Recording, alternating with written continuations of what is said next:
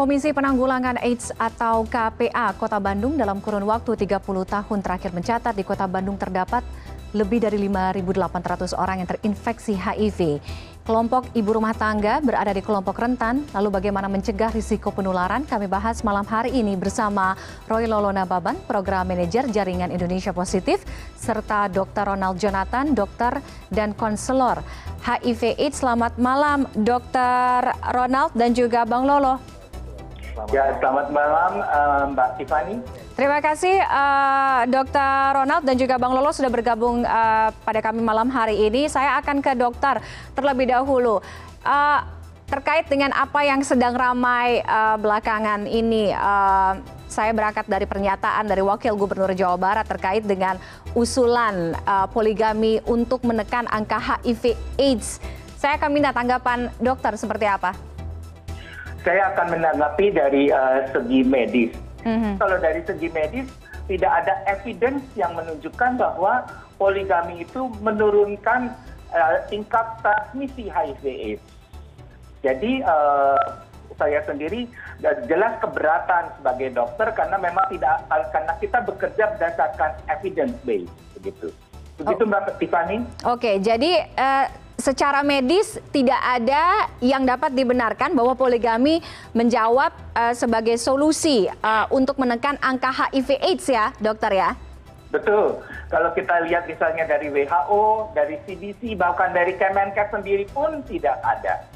Oke, saya ke Bang Lolo. Uh, Bang Lolo, uh, untuk mitigasi tidak hanya pencegahan risiko penularan tapi juga pemahaman itu perlu penting uh, kita lakukan di tengah masyarakat.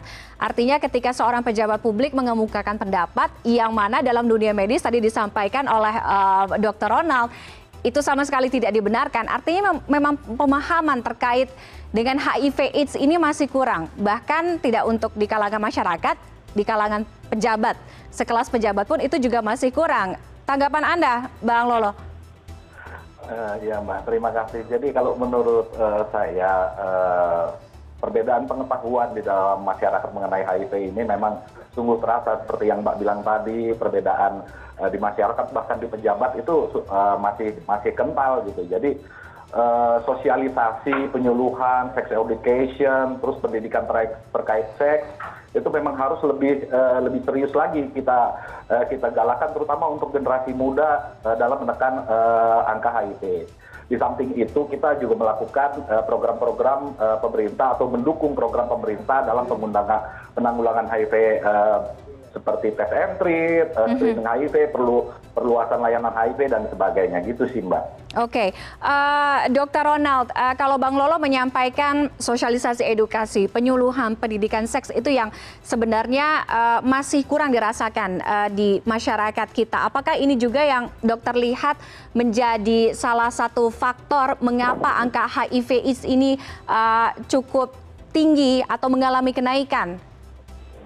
Ya ya saya juga melihat bahwa pentingnya untuk uh, pendidikan kesehatan reproduksi yang dimulai dari rumah begitu. Jadi uh, jangan hanya mengandalkan sekolah atau sosial media. Orang tua juga harus belajar untuk memberikan parenting yang baik dan mengajarkan kesehatan reproduksi kepada anak-anaknya sejak usia dini.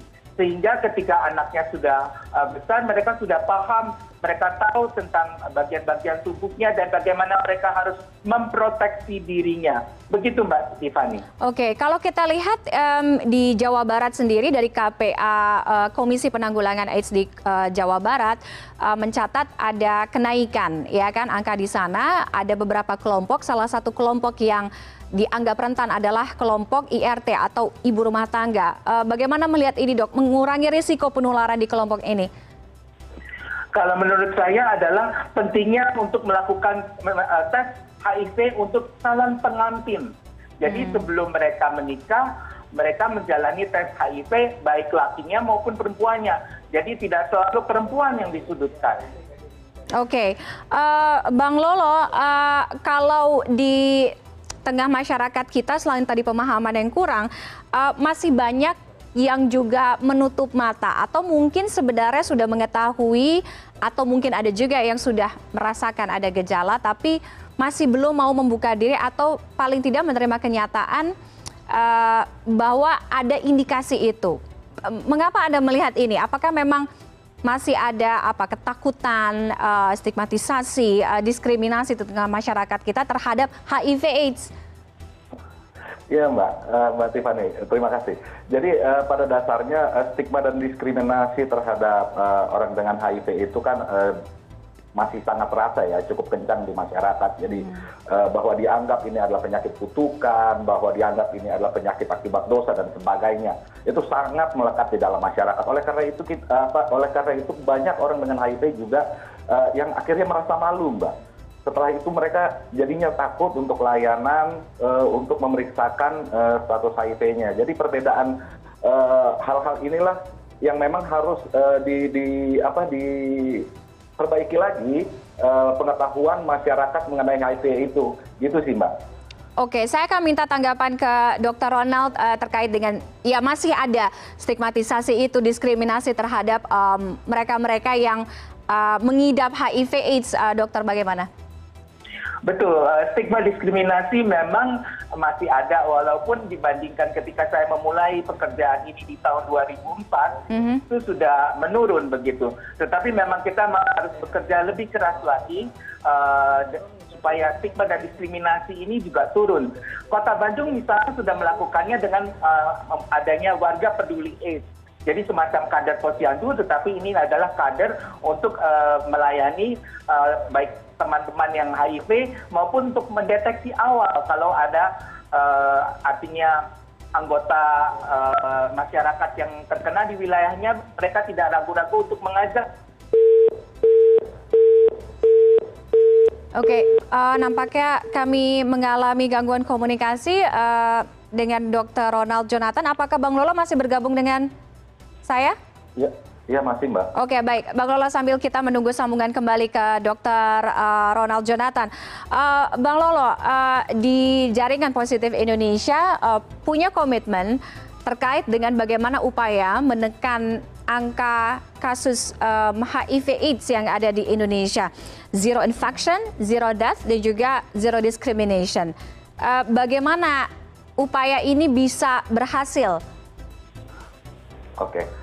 Eh, kalau jaringan indonesia positif artinya tetap mendukung pemerintah dalam penanggulangan hiv mbak. Jadi eh, seperti kita ketahui bersama saat ini kan ada skema abcde hiv itu yang abstinence eh, be faithful use condoms don't use drugs dan education terhadap masyarakat.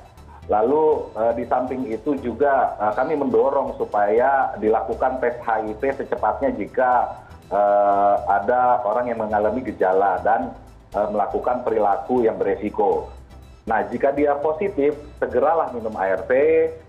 Terus juga kita mendorong supaya uh, para orang dengan HIV tersebut patuh meminum obat ARV dan selalu gunakan kondom. Nah, jika orang dengan HIV sudah minum ARV dan patuh, maka jumlah virus dalam darahnya kan menjadi tidak terdeteksi, Mbak. Uh, jadi kemungkinan tidak bisa eh, tidak menularkan HIV ke pasangannya itu mbak uh, tiffany. Oke uh, dokter ronald sudah bergabung kembali dengan kami dokter? Sudah mbak tiffany. Oke baik. Dokter terkait dengan pemeriksaan tes hiv apa yang harus dipahami? Bagaimana uh, masyarakat kita bisa uh, melakukan pendeteksian pencegahan sejak dini seperti um, judul kita malam hari ini? Oke, seandainya saya melakukan perilaku resiko, katakan saya melakukan hubungan seks dengan uh, katakan pekerja seks, maka kalau saya mau tahu apakah saya betul-betul HIV positif, maka saya dites tiga bulan kemudian. Itu yang disebut sebagai masa jendela. Mm-hmm. Tetapi kalau misalnya untuk teman-teman yang memang uh, dari kelompok beresiko, misalnya teman-teman uh, gay, teman-teman uh, transpuan, kemudian teman-teman pengguna narkoba suntik ataupun teman-teman uh, pekerja seks dan pelanggannya, kami anjurkan untuk uh, menjalani tes setiap enam bulan jika mereka tidak bisa uh, mengurangi resikonya. Jadi uh, jalani tes setiap enam bulan. Begitu Mbak Tiffany.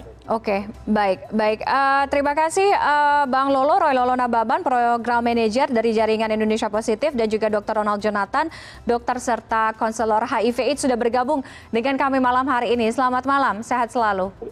Terima kasih Mbak. Terima kasih Mbak Selamat malam, sehat terus Mbak.